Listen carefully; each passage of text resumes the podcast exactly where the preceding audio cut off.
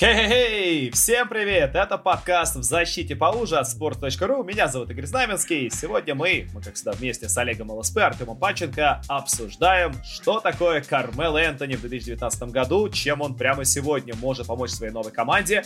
Мы попытаемся обозначить место Джеймса Хардена в истории. Все-таки у него невероятный рок, он набирает по 40 с лишним очков за матч. Это же очень тяжело.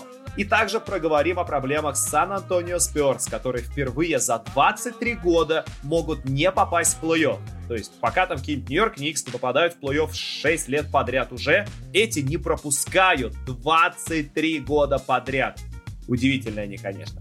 И, кстати, не забывайте про мобильное приложение от Sports.ru. Оно стало еще круче после своего недавнего большого обновления. Если вы, как и я, много пользуетесь мобильной версией сайта, то вот в приложении, например, есть очень удобный поиск. Прямо на главном экране сразу можно найти все, что угодно. Можно настроить себе, например, пуш-уведомления, когда какой-нибудь там Кавай выигрывает очередной матч для Клипперс. Сразу можно будет там глянуть его статистику. В общем, подписывайтесь на своих любимых игроков, на любимые команды. Заодно на наш подкаст подпишите. Все через мобильный или приложение от sports.ru, а мы погнали обсуждать баскетбол.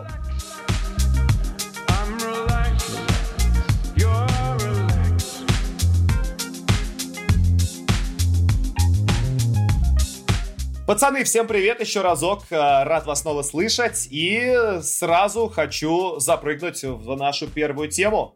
Олег, давай я у тебя сначала спрошу. Кстати, Олег, ты же скоро совсем будешь жить в Москве, если мне память не изменяет. Да, очень скоро. Я только оттуда приехал вчера и очень скоро буду там снова. Слушай, я надеюсь, ты заглянешь ко мне как-нибудь на эфир, мы с тобой покомментируем какой-нибудь NBA. А где ты выступаешь, кстати? У тебя же будет выступление какое-то, дайте быстренько проанонсируем. Я уже вот выступал, сейчас чисто по делам, по съемочным. Жалко, я пропустил твой концерт. Слушай, давай начнем с главной нашей темы, с темы, которая нашумела на прошлой неделе. Это как бы тема Кармело, который должен, наверное, дебютировать, может быть, сегодня, может быть, завтра. Как ты думаешь, от него вообще что-то осталось, как от игрока? Что-то тебя на позитивное наталкивает, когда ты его видишь? В каждом из нас с возрастом все равно продолжает жить какая-то наивная, юная версия самих себя, которая помнит и верит. Конечно же, она живет и во мне. Но, к сожалению, я пока еще не настолько стар и, возможно, слишком рационален и трезво оцениваю реальность, чтобы рассчитывать на его успех. Хотя, с другой стороны, в Портленде, насколько я знаю, сейчас все настолько плохо, что вряд ли ему удастся слишком что-то усугубить и испортить. Но мы всегда верим, как бы, когда Чапаев плывет по реке, 1% всегда твоей души верит, что он доплывет, что его не застрелят. Артем, доброго тебе времени суток.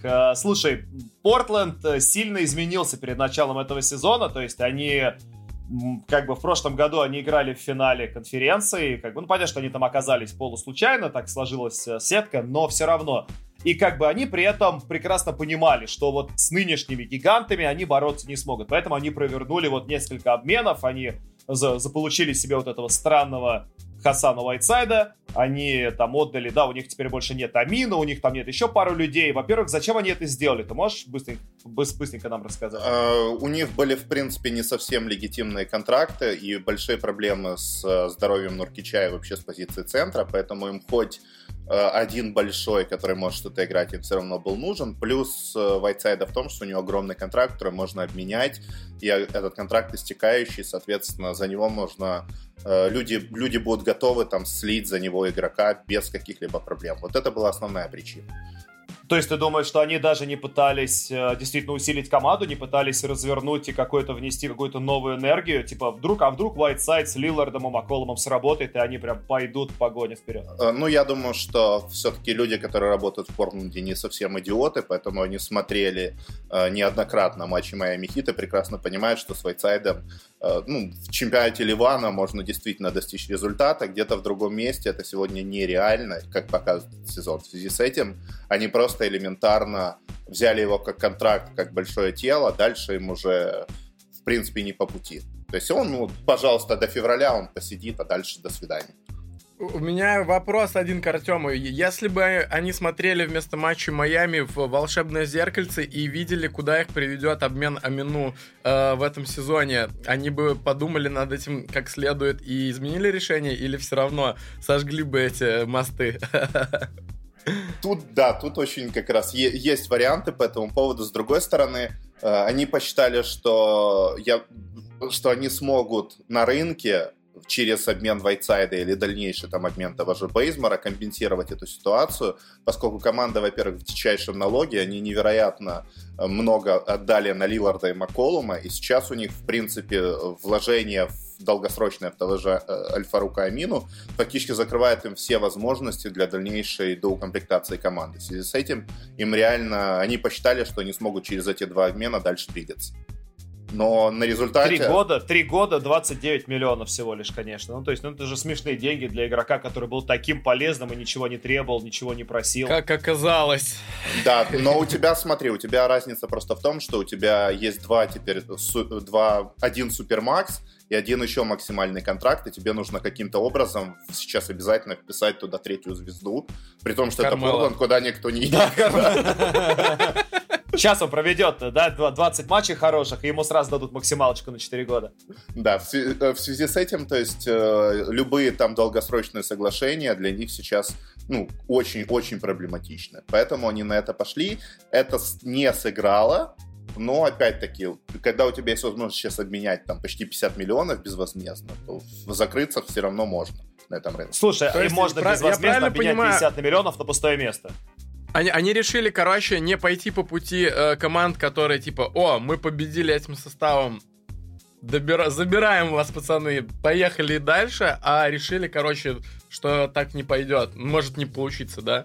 Да, здесь ты прав, более того, они уже это сделали один раз, когда они в первый раз выстрелили, тогда, когда ушел Олдридж, они супер продлили этот состав, и сейчас, в принципе, два последних года сидели в жопе до...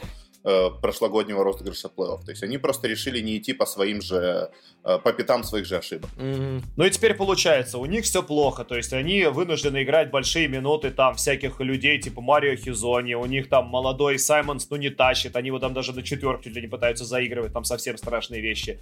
Уайтсайд мертвый, как, собственно, и ожидалось. Лилард прекрасен, Макколум пока не очень, но все равно этого не хватает. И у них получается два пути. Либо они остаются вот в этом статусе, не попадая в плей-офф и не борясь за восьмерку.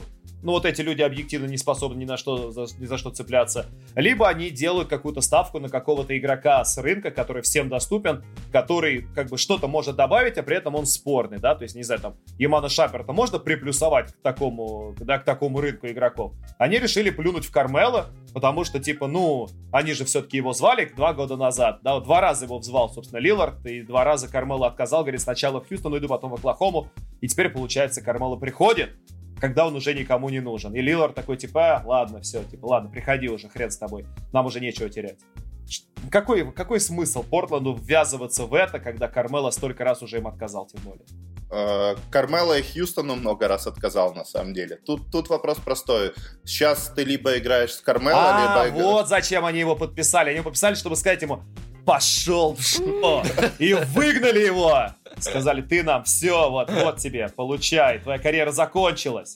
Ну, сейчас просто у них из-за всех их травм такая ситуация, что они вынуждены дальше уже будут полагаться там на Гарри Трента, которого Олег в прошлый раз не сумел таки даже по NBA таки обозначить существование такого человека. Не могу даже сейчас, к сожалению, ничего не изменилось. Да, поэтому как бы... Я его видел в «Студентах» пару раз, я тоже, честно говоря, не представляю себе, что он способен. Ну вот, добро пожаловать как бы в Portland Trail Blazers на сегодня. Я бы не сказал, что их сезону на самом деле конец, потому что... сейчас там Феникс чуть-чуть уже начинает сбавлять. Но Нуркич же не скоро вернется. И как бы... то есть пока, когда он вернется, у них будет настолько плохое соотношение побед, что они просто не успеют войти в восьмерку. Ну смотри, у тебя сейчас в восьмерке идет Миннесота, которая вот ты критиковал защиту Хьюстона, вот по сравнению с защитой Миннесоты, Хьюстон лучшая защищающаяся команда просто в истории баскетбола. Кстати, забавно, что они занимают прям соседние позиции четко по лиге 15-16. Да, то есть, но у них просто кошмар, просто ужас, дичь и безобразие. Слушай, знаешь, что прикол? Я Я вот не по Миннесоте не соглашусь, хотя мы не обсуждаем эту команду сейчас, но просто я перед началом сезона ставил, что как бы для меня Таунс делает полшажка, потому что для него общение с Джимми Батлером получилось очень полезно, в отличие там от Уиггинса, наверное.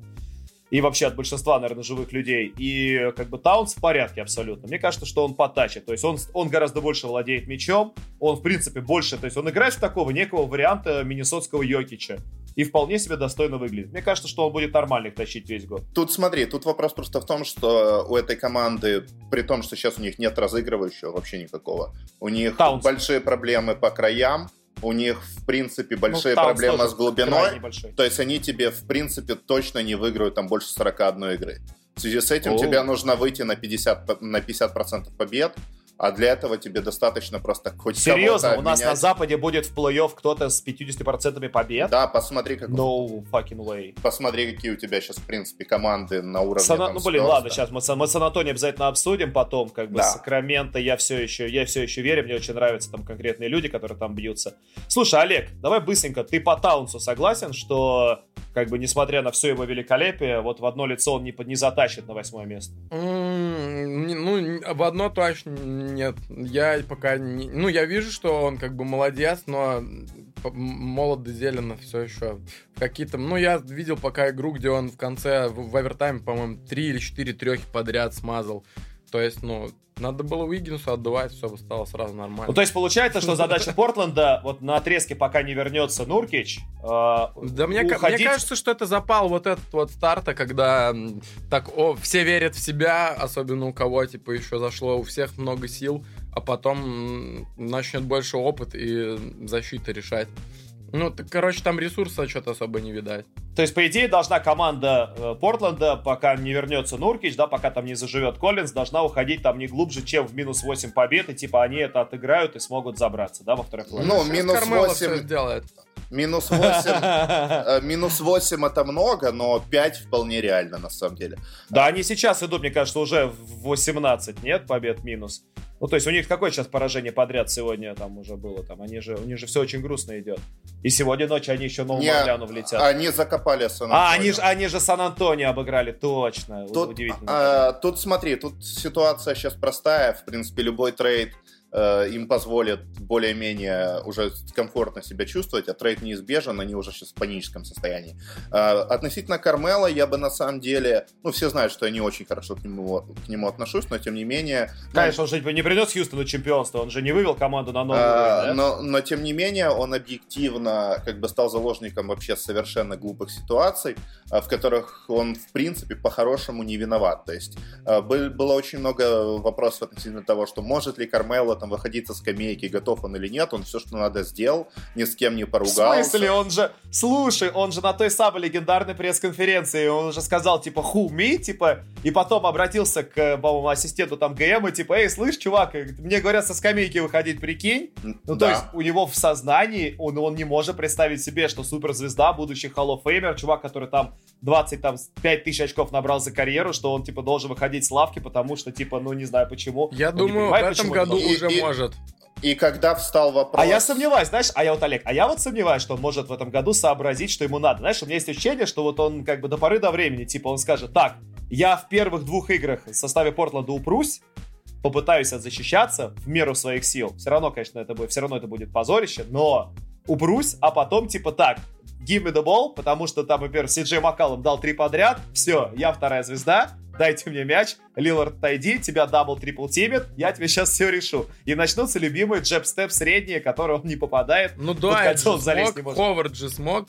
Они разного все-таки, разные роли. Мэллоу в прошлом году за Хьюстон 8 из 10 спокойно со скамейки вышел и не нервничал, и более того, все отмечали то, что он принял любую роль в этой команде. Ну, просто потому, что она, во-первых, там якобы должна была... Расскажи про обстоятельства. Какие обстоятельства? Ситуация там была простая. То есть, первое, Мэллоу играл в составах с Эриком Гордоном, который очень сильно засадил старт прошлого сезона. То есть, если в первый сезон Криса Пола Эрик Гордон набирал там 25 очков на игру, забивал 12 трехочковых, то во второй сезон забивал 14 очков за игру, там в октябре, в первом месяце, и реализовал 30% с игры. Все эти фактически броски, все эти промахи попали на одни и те же составы с Мэллоу. В связи с этим и без того не защищающиеся сочетания еще и не могли атаковать. Дальше в такой ситуации у тебя есть обычный момент. У тебя должен тренер тебя защитить.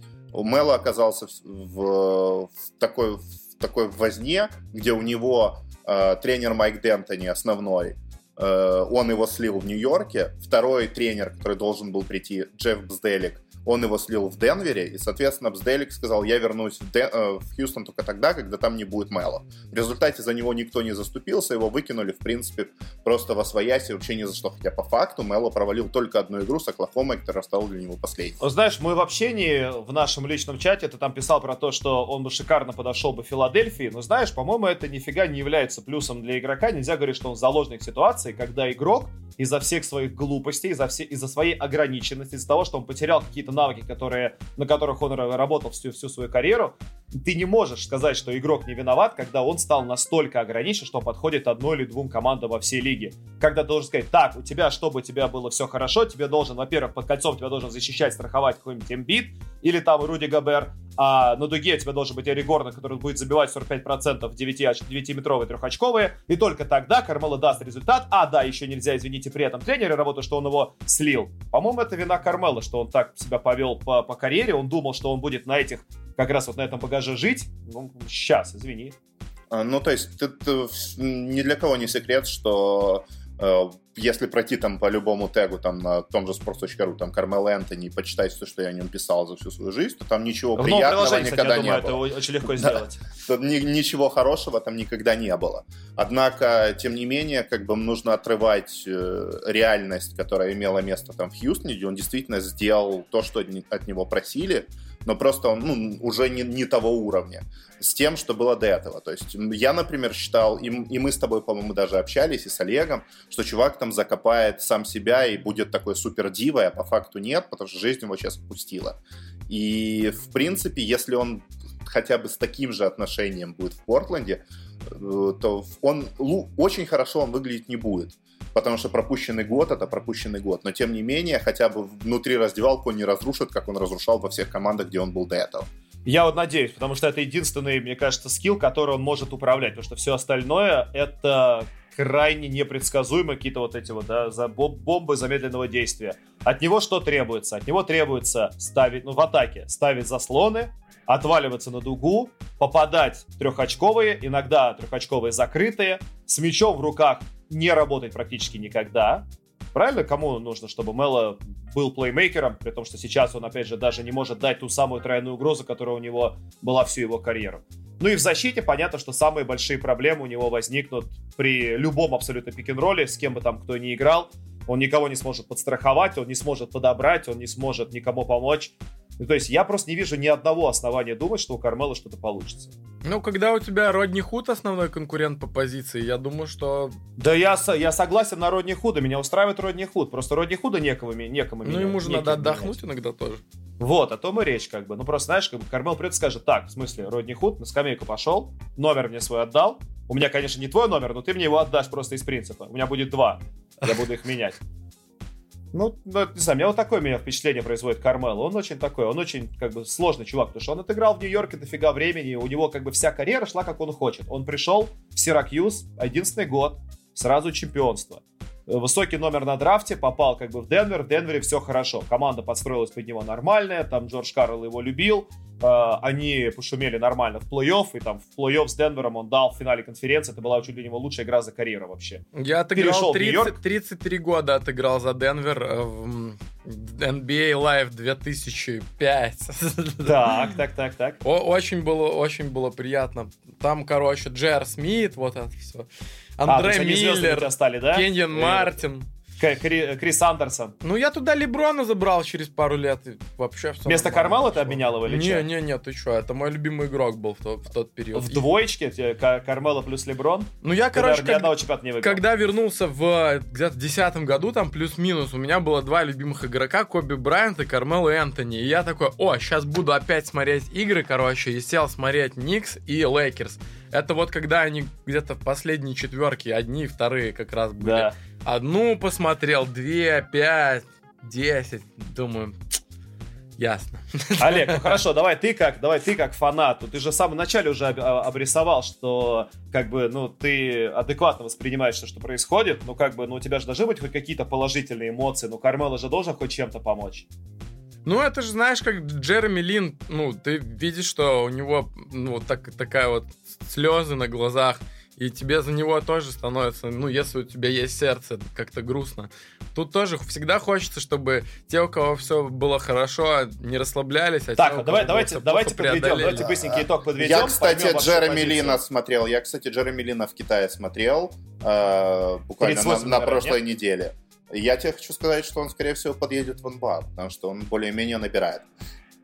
Относительно Мэлла... Хочется, чтобы Мэлла закрепился, чтобы он хотя бы просто вот, ну, не исчезал больше, не пропадал. Парни, давайте быстренько. Да, нет. Кармело Энтони будущий Hall of Famer? Олег? Да. Ого, Олег, слишком длинная пауза, Кармело не одобрит. Хорошо. Ну, это у жены бы, конечно, его спросить, но, наверное, пожалуй, да. Я думаю, что тоже, да, несмотря на то, что вообще без вариантов. Кармело теперь... сейчас самый результативный после Леброна в лиге по набранному по количеству. В Денвере вроде не очень много героев в целом было таких значительных, насколько я знаю. Ну, Денвер сейчас, на самом деле, вообще плюнул на него и отдал его номер Йокичу, поэтому это тоже как-то... Очень показательная, кстати, получается история. Темп растет, 25 тысяч очков скоро за 5 сезонов можно будет набирать, поэтому... Окей, Портленд попадает в плей-офф, да или нет по итогу сезона? Да. Артем, давай, ты очень позитивно настроен. Да. Давайте я скажу, что нет тогда, чтобы была какая-то конкуренция. Но с очень большими проблемами. Там, я тоже восьмое, если попадает. Я тоже считаю, что нет. Я думаю, что на восьмое заедет кто-нибудь более симпатичный, более универсальный, у кого есть хотя бы оборона помимо атаки. И как бы это явно не Портленд. У них в защите все будет еще грустнее. Лады, давайте перейдем к команде, которой оборона не нужна, потому что у нее есть лучший атакующий игрок, возможно, всех времен и народов. И это сейчас говорить, конечно, страшно, когда у нас как бы Леброн в таком состоянии в течение 20 лет разрывает НБА, когда у нас есть Дюран, когда у нас был Майкл, был Коби, были всякие Уилты, тот же самый Кармело был очень крутым игроком в атаке в течение всей своей карьеры. Короче, Джеймс Харден. Серия была вот, ну, сегодня они одержали 8 победу подряд. Харден во время этой серии забивает 43 очка, там, 7 подборов, 8 передач. С игры 50%, издали 40 там штрафных, как всегда, там где-то по 48 штук за игру. Уничтожает НБА. Уничтожает, ему никто не нужен. О чем мы тоже говорили, да? Но вот я же ставил перед началом сезона, я говорил, что по мне эта история сработает, потому что они с Вестбруком друзья. Что вот эта личная история, она выведет Хардена на новый уровень, просто потому что ему будет комфортнее со своим братаном, а не с генералом Крисом Полом. Панчерка. Это новая фамилия. Панчер, за счет чего Харден еще добавил ступенечку к своему прошлогоднему мега-результату? Просто темп. Мы с тобой говорили в одном из прошлых выпусков о том, что Харден умудрялся набирать там 36 в прошлом году с самым низким темпом в лиге. А сейчас он один из самых топовых. В связи с этим у Хьюстона, в связи с этим у него просто очень много открытых возможностей, много проходов под кольцо, много лишних левых штрафных, которые он собирает. И при этом он может набирать 40, даже ничего не забивая, в принципе. Если да, кстати, слушай, откуда у него так много лишних штрафных? Он и в прошлом-то году, ну то есть у него уже получается больше 10 штрафных за игру 6 лет подряд, просто в этом году уже не 11, а 15. Ну, 15. Ну, я, конечно, вижу эти матчи, я смотрю эти игры, там правда есть эти фолы, там по какой-то причине, когда он эти проходы идет, люди все равно пытаются выбить у него мяч на дриблинге. Ну, вот они не научились, да, он уже 10 лет это делает, они не научились не фолить.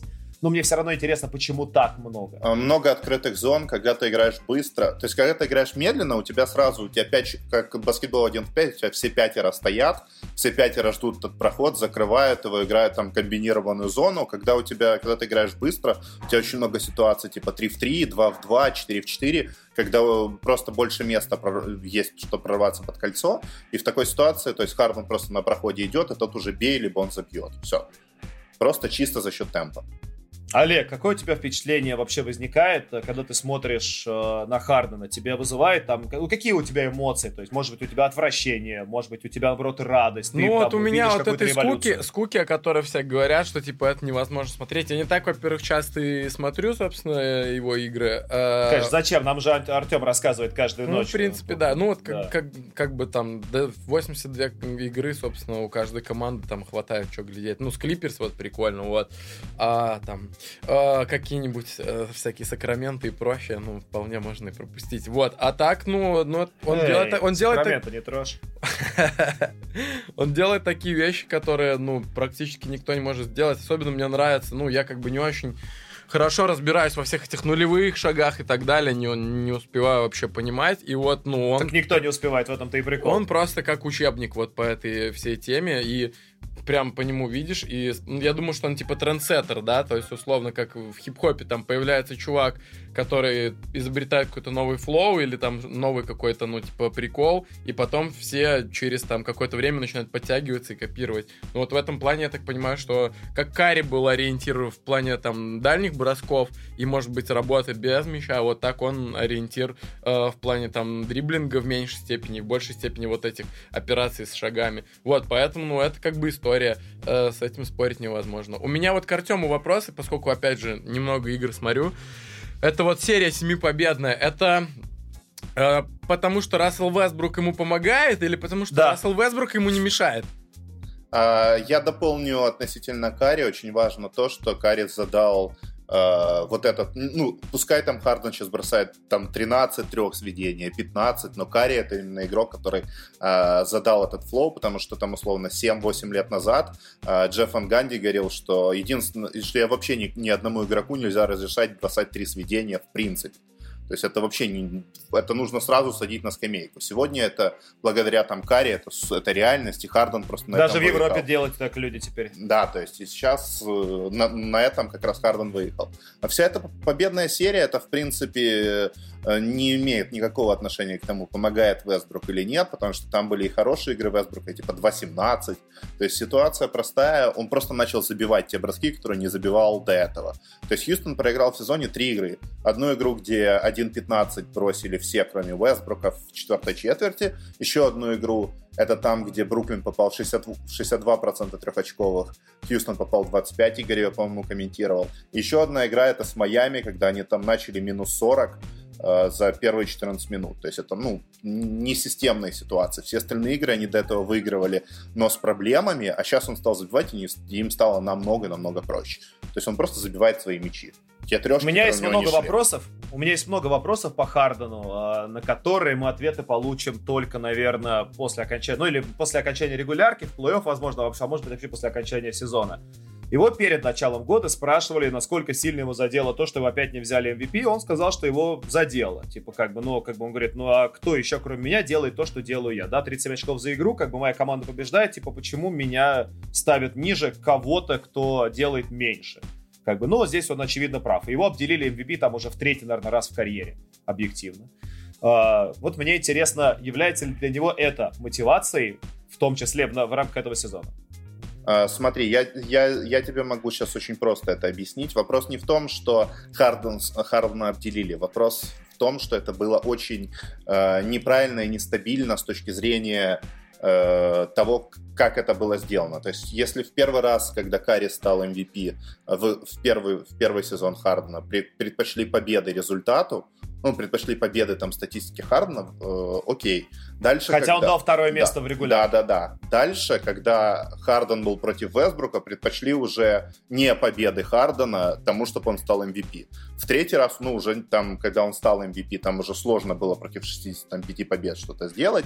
И в четвертый раз опять, то есть уже по лекалам Вестбрука, что круче статистика должна вроде как выиграть, все равно выиграл чувак, который выиграл больше матчей. В связи с этим возникает крайне нестабильная ситуация, то есть в любой момент весы пытаются качнуть именно против него, просто за счет того, что он не настолько там... он к нему больше хейта, чем к тому же Янису, например. И это, наверное, объективно.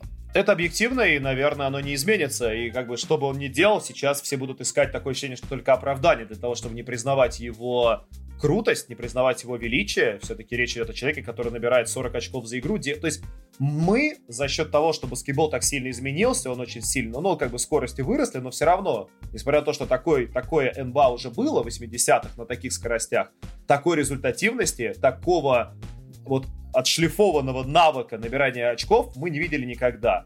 И Харден делает то, чего не было. Опять же, никто даже из предыдущих мегалегенд такого не давал. И получается, что люди все равно ищут оправдание, чтобы сказать, что типа, да нет, это он читерит, это он типа все делает, он это делает, типа, ну, как-то вот неправильно. Он должен это с какой-то больше, что ли, старанием, с большей кровью, что ли, это делать. Как будто должно ему просто быть тяжелее, ему все это слишком легко дается.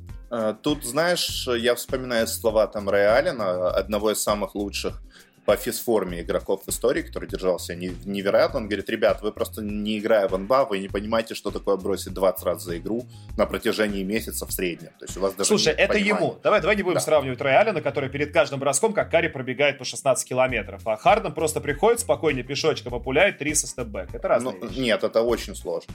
Когда ты создаешь себе бросок, это нереально. Нет, набирать 40 очков за игру набирать сложно, но гораздо сложнее пробегать, как это делал Рэй Аллен. Один заслон, второй, третий, пятый. На самом деле нет, просто потому что одно дело, беговая работа, это все равно беговая работа, другое дело, это нужно создать себе возможности реагировать на защиту в каждом владении. То есть, когда ты с мячом, создавать намного тяжелее, чем без мяча. Это как бы просто супер объективно. А когда это еще в таких объемах, это вообще unreal. Ну это хорошо, просто немыслимо. Вопрос другой, все равно про MVP меня интересует. Для него это принципиальный момент, потому что его несколько раз обделили, и он все-таки пытается доказать, он же не зря все это создает. И вот мне интересно, не упрется ли он рогом в конце регулярки ради того, чтобы добыть лишние победы, занять такие там первое место в конференции, одержать 60 побед для того, чтобы в итоге потом в плей-офф быть уже не в оптимальной форме. То есть он не перепутает ли задачи свои на сезон?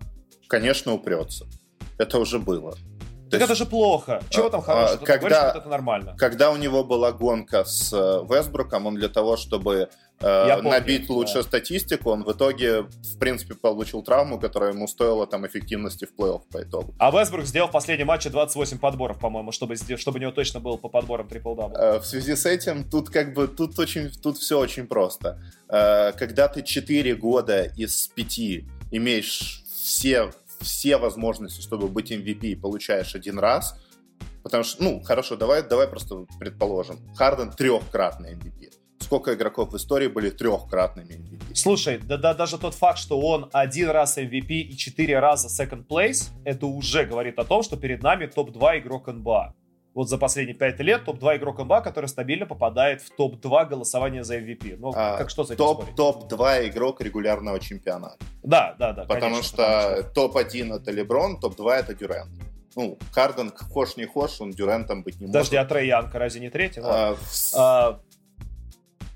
есть мы видели, в принципе, в прошлом плей-офф, что такое Дюрант до травмы в серии с Хьюстоном. Как он решал, ладно, в нападении, но что он еще при этом делал в защите и в каких минутах. Тут можно сколько угодно любить Хардена, но Дюрант это просто Андрей.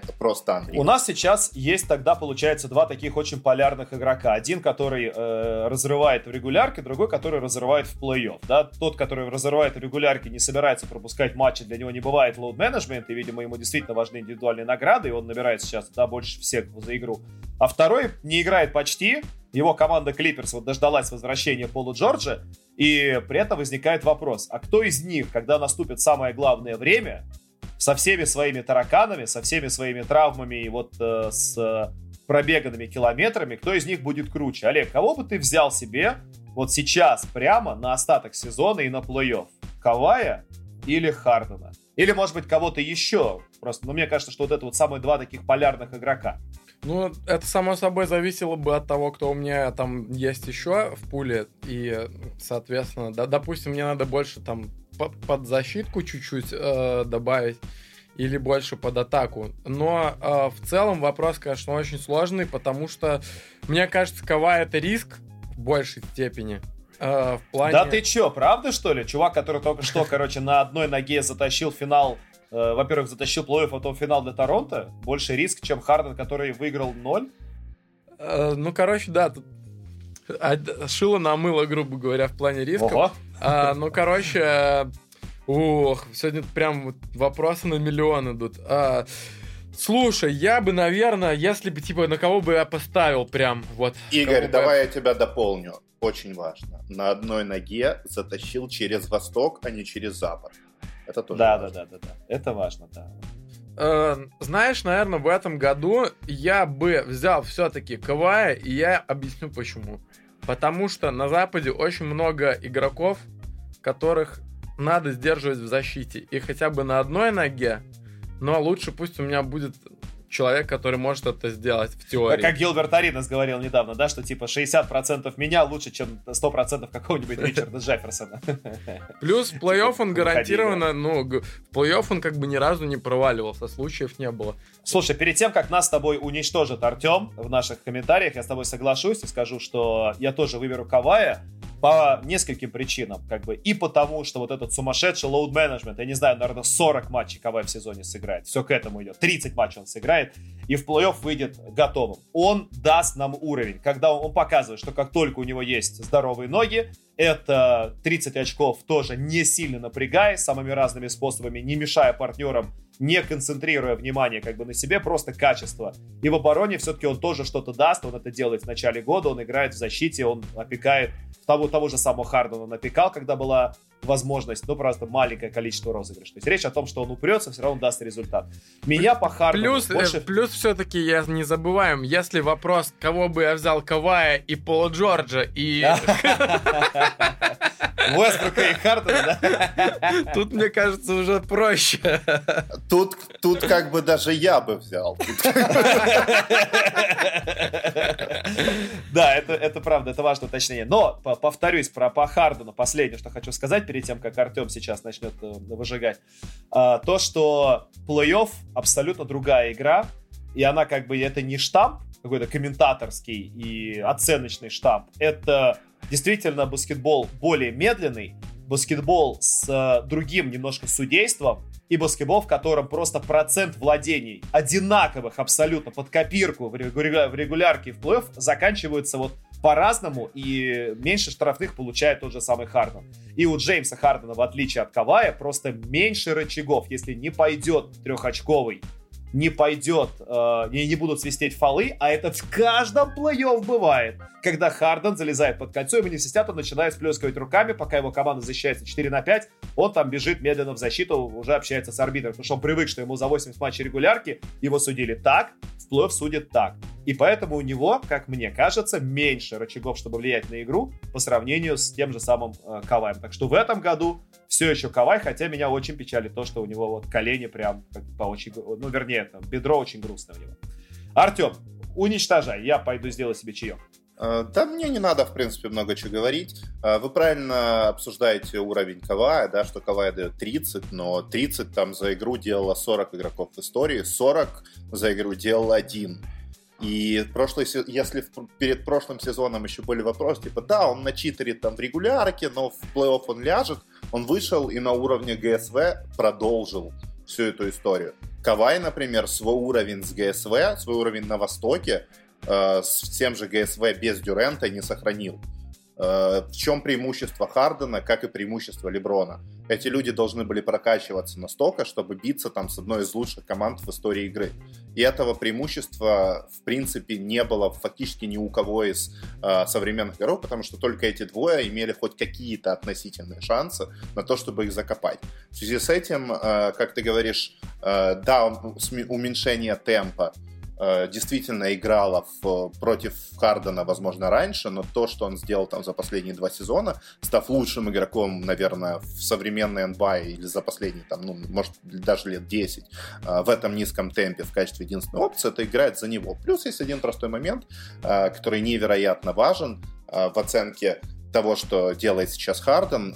Примерно, наверное, 2 года назад, на протяжении там 5 лет, 3-5, я всегда говорил, что Янис и Кавай, я однозначно их поменяю на Хардена, вообще без каких-либо вариантов.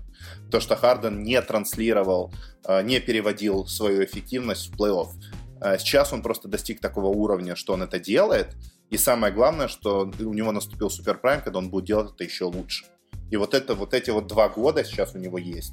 Когда он еще супер здоров, и когда он супер сможет это затащить. Слушай, 4 года подряд его процент реализации бросков с игры составляет ровно 41. И вообще никак не меняется его показатель. Да. Количество штрафных в плей-офф 9 за игру. Смотри. Не 15, 9 за игру. И это важные 5-6 очков. Это ничего не показывает по одной простой причине. Я тебе сейчас могу просто предложить открыть геймлог и посмотреть его матчи в плей-офф за каждый розыгрыш. У него всегда есть игра, где он очень жестко проваливается, бросает типа 5-21, 4-20, которая просто смазывает всю там статистику за 10 игр по проценту с игры. То есть она есть всегда. Их иногда даже она бывает по одной в серии. То есть так просто случается.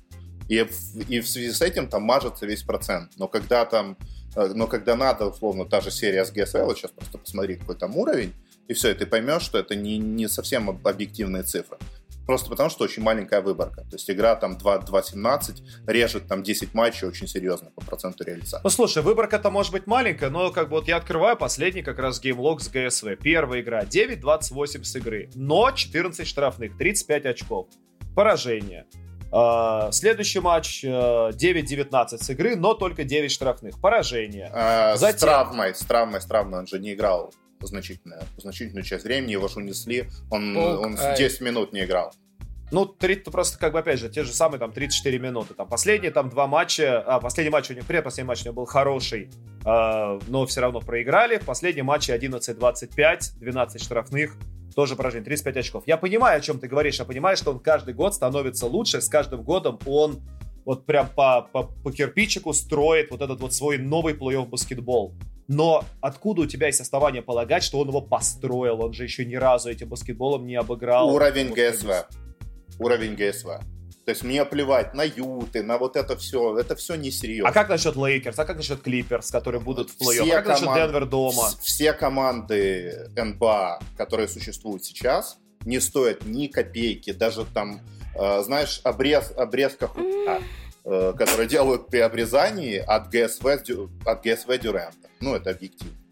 Потому что ГСВ Дюранта — это немыслимый уровень. Если ты на немыслимом уровне что-то показываешь, то как бы это намного проще транслировать на уровень, который сейчас попроще. То есть ни одна из сегодняшних команд НБА не обыграет ГСВ Дюрант. Хорошее завершение данной темы. Мне кажется, что мы вполне полно высказались все по этому вопросу. И хочу закончить наш сегодняшний подкаст темой, которая на самом деле обширная, но мы на нее постараемся потратить не очень много времени. Это тема Сан-Антонио Спёрс, у которых снова не очень хороший старт сезона. Хотя состав они, по большей части сохранили. Они добавили туда Дежонта Мюррея, который восстанавливается после крестов, играет там по 20 пока минут, играет на лимите, и непонятно, когда будет играть больше. Они потеряли в межсезонье Бертонса, они не получили, получается, в межсезонье Маркуса Морриса, и вместо этого получили Трея Лайлза. И, тем не менее, стартует очень плохо, хотя Запад, не такой плотный, как мы ожидали, потому что некоторые команды отвалились из-за здоровья, как Портленд, как Голден Стейт. И получается, что у Сан-Антонио проблемы, немножко неожиданные даже для них самих. Олег, у тебя есть какое-то представление о том, что происходит со Спёрс сейчас? Я на самом деле, в принципе, интересуюсь этой командой. Долгое время считал ее не очень зрелищной и тому подобное. Думаю, что есть люди с такой позицией тоже, но... Потом как-то, особенно в тот момент, когда вот поуходили все эти наши герои нашей молодости оттуда, и стало интересно, сможет ли Поп из говна и палок соорудить какой-то действующий механизм. И, на мой взгляд, просто в этом году произошло то, что должно было произойти уже давно, в прошлом или в позапрошлом. Этот механизм просто пока что не работает. Впрочем, были такие периоды и в прошлых годах, когда он буксовал, и по первым там 10-15 играм еще пока выводы делать опять же рано. Почему это происходит, в принципе, довольно понятно. И эта причина не в этом году появилась, и даже не в прошлом. Уровень исполнителей просто совсем поехал. Звезды команды не соответствуют уровню средних звезд, которые добиваются результата. Ролевые игроки не все, но в целом тоже не соответствуют уровню качественных ролевых игроков. И если бы не система Поповича, и не его талант, и не Бекки Хэммонд, конечно, наша любимая, то, я думаю, они бы даже... Официально первые действующие девушка-тренер в истории НБА. Шикарная вообще, вдохновляющая максимально дама. Да, она поработала целую четверть в качестве первого ассистента Тима Данкона, который был у руля все равно. Я думаю, короче, даже там свои 3 победы, или сколько там у них сейчас есть, или там 5, они бы не смогли получить без этих людей, потому что если уже Попович из Дорозана не может ничего сделать, то, тут уже, извините меня. И опять же, Олридж, как не хотелось верить, что это будет преемник Данкона, как мы видим. Так они же пытались из него слепить преемника Данкона, и поэтому... Но он иногда получается, просто очень редко. Он иногда похож. Пока что это какой-то спецприемник, скорее, Данкона. На самом деле, тут объяснение очень логичное. Первое, это крайне ограниченный рынок, то есть в связи с тем, что все ждали мувов Кавая, получилось так, что не осталось игроков. Спёрс договорились там с Маркусом Моррисом. Маркус Моррис сбежал потом в Нью-Йорк, нарушив соглашение. На рынке просто не осталось ни одного игрока. При этом Спёрс до этого отдали своего лучшего снайпера, который был невероятно важен для связки Дерозан-Олдридж, поскольку он бросал единственный из них и бросал едва ли не лучше всех в лиге. Если помните, у нас в прошлом году была уникальная ситуация, когда у нас 2 брата были лидерами по 3-очковому проценту в Евролиге и в НБА. Так самое прикольное, что есть же теория, что его Попович не пустил на конкурс 3-очковых именно потому, что чтобы у него процент не сбился. И в итоге Давис не поехал на конкурс, и после этого он выдал ужасную вторую половину. То есть он в первую попал 50, а во второй 35, 33, что-то такое. То есть это первый момент, то есть они потеряли супер важного растягивающего игрока. Второй момент, это то, что они его не смогли никем закрыть, кроме Лайлза, а Лайлз, к сожалению, очень сильно поехал. То есть супер ключевая вещь для баскетболиста НБА, для любого баскетболиста, уверенность в своих действиях. Вы это видите на примере того же Трея Янга, у которого полетело, он понимает: все, ребята, идите на... Я просто бью 10 трех, и мне вообще насрать на то, что вы по этому поводу думаете. И он начинает их забивать. У Лайлс, например, эту уверенность потерял на всех уровнях, а мы знаем, что хуже трусливого игрока может быть только трусливый тренер, тот вообще всю команду сразу копает. Для понимания проблематики того же Лайлза очень важно принести просто элементарные статистики. Да? Лайлз за этот сезон: броски с игры 2-3-7, 2-5-5-5-5, 4-2-3-4-2, 2-5-4, штрафные 0-0-0-0-0-1, 0-4-0-0-0-0-0-2, блокшоты 0-1-0-0-0-1-1-0-1-0-0-0-0-0, перехваты 1-0-1-0-0-0-0. Кто нас слушает, пацаны, кто разбирается, вы узнаете, что это значит. Что это по морзянке, да, то есть вот это... И это чувак, который должен закрывать игрока уровня Маркуса Морриса, который при этом бешено бросает трешки, охренительно защищается, умеет держать игрока перед собой. Даже Леброна может остановить. Да, то есть, относительно остановить. И в связи с этим, может, в принципе, перекрыть проблемы Олдриджа, то есть сделать так, чтобы Олдридж был единственным большим, что очень важно для современной лиги. И пытается... Все это нужно сопоставить. Второй момент очень важный. Это то, что окончательно отвалился Беллинелли. Просто кошмар. И не попадает в свои трешки он. То есть он в защите уже и в прошлом году был одним из худших игроков НБА. В этом он попадает 25% с игры вообще. 25%. Слушай, знаешь, по Беллинелли интересный момент. Мне кажется, что это первый сезон, когда наконец-то НБА проснулась и такая а вы понимаете, что Марко Беллинелли на самом деле такого же уровня снайпер, как тот же самый Джей Джей Реддик. И почему это мы за ним не бегали так же, как мы бегаем за Реддиком? И в этом году к нему просто гораздо больше внимания стало. По-моему, просто нифига не ожидал такого, и все. Не могу сказать да или нет по этому поводу, но тот факт, что его реально очень часто бросали раньше, это правда, здесь я с тобой согласен. Но и в связи с тем, что просто Спёрс изначально всегда были там в последнее время 30-й командой по количеству трехочковых, да, но они всегда были первые по их реализации, поскольку все броски были избирательны. Сейчас Гей не забивает, нет, Гей там меньше 30, Беллинелли 25%, всего два игрока забивают две трешки за игру, это Форбс и Милс, и в связи с этим команда уже 15-я по проценту реализации, то есть и у них и защита в прошлом году съехала. У них... Вот как раз по защите-то и есть самые же большие вопросы. Да. То есть для того, чтобы выигрывать матчи на выезде, чего Спёрс не делают уже последние 3 года и стабильно входят в топ худших, да, по балансу победы дома, победа на выезде, нужно защищаться. На атаку ты полагаться не можешь, атака у них более-менее то еще едет в этом году. Защиты не было, и она же и не предвидится. Там ты полагаться на Дежонте Мюрре, что он там своими длинными руками будет защищаться на всех позициях, но это глупо. Парень играет 20 минут, он маленький. Под кольцом пусто, Дерозом пусто, опять же, на что они могут рассчитывать? Поэтому им был очень нужен Маркус Моррис. Они для этого взяли Демара Кэрролла, но оказалось, что Демара Кэрролл на востоке и Демара Кэрролл на западе — это два совершенно разных игрока. Да, на востоке-то был мертвый, конечно. Не, но он очень хорошо в группе. Слушай, Демари Кэрролл умер, по-моему, в тот момент, когда его Леброн переехал катком, когда еще его специально подписали в Торонто. Вот на тот плей-офф сказали: давай, ты нам остановишь Леброн, и Леброн такой типа: 4-0. Все, успокойтесь. Знаешь, я думаю, что, учитывая уровень, который Леброн тогда показывал, я думаю, он катком бы очень по многим проехал. Теперь просто самое веселое, что у них, согласно там рэнкингу, самое сложное расписание до конца сезона после ГСВ. А третье место по сложности расписания занимает Портленд. Поэтому там вообще весело. То есть у нас Феникс и Сакраменто попадают в плей-офф. Ну или Миннесота. Но Даллас точно, Даллас уже понятно, там Дончич MVP. Кстати, Дончичу задут MVP за 7-е место в регулярке с трипл-даблом. 30-очковый трипл-дабл. 7-е место. И Харден такой: no, you fucking kidding me. Не, Харден его просто... Смотри, тут просто банальная ситуация. Дончич поедет на матч всех звезд. Если Дончич будет претендовать на MVP, Харден его так набухает. Где у нас в этом году матч всех звезд? Так набухает, что у нас, получается, Дончич там сразу месяц такой 17 плюс 5 плюс 5, только будет отходить примерно. И дальше уже там, тут в борьбе все средства хороши. Тут в прошлом году у Спёрс были в этом плане большие проблемы. У них был тяжелый старт. И сейчас, в принципе, я уверен в том, что они рано или поздно выползут. У них не такая уже совсем критичная ситуация.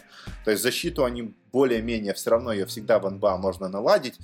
Если вы сами видели, что сделал тот же Хьюстон, который сейчас пришел 150 и начал пропускать 100 с еще более плохими людьми. Но концептуально, это вопросы, конечно, большие. И как Олег правильно говорит, в первую очередь качество исполнителей. Слушай, у меня я никогда не смогу поставить против Сан-Антонио. Для меня эта команда, играя с кем бы то ни было, при любых абсолютно травмах, она все равно всегда цепляется, потому что IQ все равно бьет определенное количество навыков, которые есть. Они опять будут плохи на выезде, все равно будут тащить дома. Как и год назад, они тоже плохо стартовали, они шли 11-14 год назад, тоже казалось это критично, плей-офф они пропустят, Запад большой, много команд, нет, не пропустили, все, они все равно цепляются, и даже Денвер должны были нагибать, не нагнули. Я думаю, что в этом году будет примерно то же самое, они все равно залезут на 8-е место, просто меня печалит ситуация, меня печалит сама эта стагнация, в которой они оказались, и получается, что, наверное, Попович не вредит своему наследию, он все равно остается, великим тренером, который, как Олег говорил, уже вытаскивает гораздо больше, чем у этой команды, в эту команду заложено, но они же стоят на месте, и к ним, у них нет вообще никаких поводов для радости и вообще моментов для развития. Это они как Шарлотт на Востоке пару лет назад. Ну, это ты прям очень сильно сейчас Поповича унизил, конечно. И Бьюфорда. Не, Олег просто такой, знаешь, реакционист, как с Reddit. Они же 8 из 9 последних проиграли. Значит, они уже где-то уровень Шарлотт нескольких лет назад. Процент побед одинаковый, это правда. Олег, у тебя есть основания полагать, что Спёрс все-таки залезут в плей-офф? Ты веришь в это? Да, есть, потому что я не вижу, чтобы все кардинально изменилось с прошлого или позапрошлого года. Я большой разницы не вижу. И были такие же периоды и в прошлом, и в позапрошлом году, и были периоды получше. Тут, я думаю, если они... Будет все тоже в конце в самом понятном, если они не завалятся там к 60 играм, если не будет понятно, что уже все потеряно, то, скорее всего, они... Ну, я бы скорее на них поставил, чем на Портленд, о котором мы говорили. Наш любимый... Окей, панчер, смотри, у нас Лейкерс, Хьюстон, Денвер, Клипперс, Юта, это точно плей-офф. Даллас идет на плей-офф. Несмотря на то, что у команды, кроме Кристопса, и который еще вкатывается, и Дончича больше ничего нет. Соответственно, дальше Феникс, Миннесота, Сакраменто, ну, Мемфис это несерьезно, Оклахома тоже, наверное, нет, Портленд и Сан-Антонио. Ну и, может быть, Новый Орлеан, за там все дела. Кто у нас проникает в плей-офф сейчас на эту минуту? Так или иначе, все равно это будет Портленд и Сан-Антонио на опыте. Здесь, знаешь, очень правильно сказано, что с одной стороны выруливает один из лучших тренеров в истории, а с другой стороны выруливает один из лучших игроков в регулярке в современной истории, такой как Дамиан Лилард, потому что когда нужно будет вырывать пограничные матчи во второй части сезона, где еще с той стороны никому ничего не будет нужно, вот там уже они как раз свое догребут. Ну, слушай, это то же самое, что ты говорил про Стефа Карри. Так же, как ты хейтишь Карри за то, что он не может в одного ничего создать. Сейчас то же самое играют с тем же самым Лилардом. Его просто даблтимит, и он отдает мяч, а обыграет 4-3, вернее, Портленд без Лиларда, с выключенным Лилардом, они просто ничего не могут. Да, но дальше... С Кармело тем более не смогут. Да, но пойдут дальше так или иначе трейды, там еще хоть какой-никакой Нуркич выйдет, но Нуркич в гипсе лучше, чем Вайтсайд. В лучшей его форме за всю историю. Поэтому Нуркич очень хороший, я согласен. Да, Нуркич до травмы был просто феноменального уровня. То есть он, конечно, будет долго набирать, будут опять проблемы, но все равно это лучше, чем то, что у них есть сейчас, поэтому они так или иначе там на каком-то уровне они затащат. Но это не будет там 45 побед. Последние команды на Западе будут заползать там 42. Вау. Ладно, мы будем за этой темой следить. Нас ждут с вами еще впереди разные крутые баскетбольные истории. Мы благодарим всех тех, кто дослушал до конца, кому тоже интересна, как и нам, тема Сан-Антонио Спёрс. И ждем вас в нашем следующем выпуске. Не забывайте про обновленное приложение Sports.ru. И ходите на концерт Олега ЛСП. Мы с Артемом концертов не даем. Ну, только я в эфире, может быть. А Артем, наверное, в Инстаграме себя, я не знаю. Ты даешь концерт в Инстаграме, нет? У меня уже, знаешь, нет слов, чтобы описать ужас моего Инстаграма в очередной раз в конце подкаста, поэтому как бы я просто промолчу. Как я сказал в одном из последних выпусков, да, что люди, смотря на мой Инстаграм, скорее всего, там лишний раз думают, что лучше детей не иметь. Ладно, спасибо, пацаны, что были со мной сегодня. И спасибо вам всем, друзья, что дослушали до конца. Хороших вам выходных и вообще хорошей недельки. Пока-пока.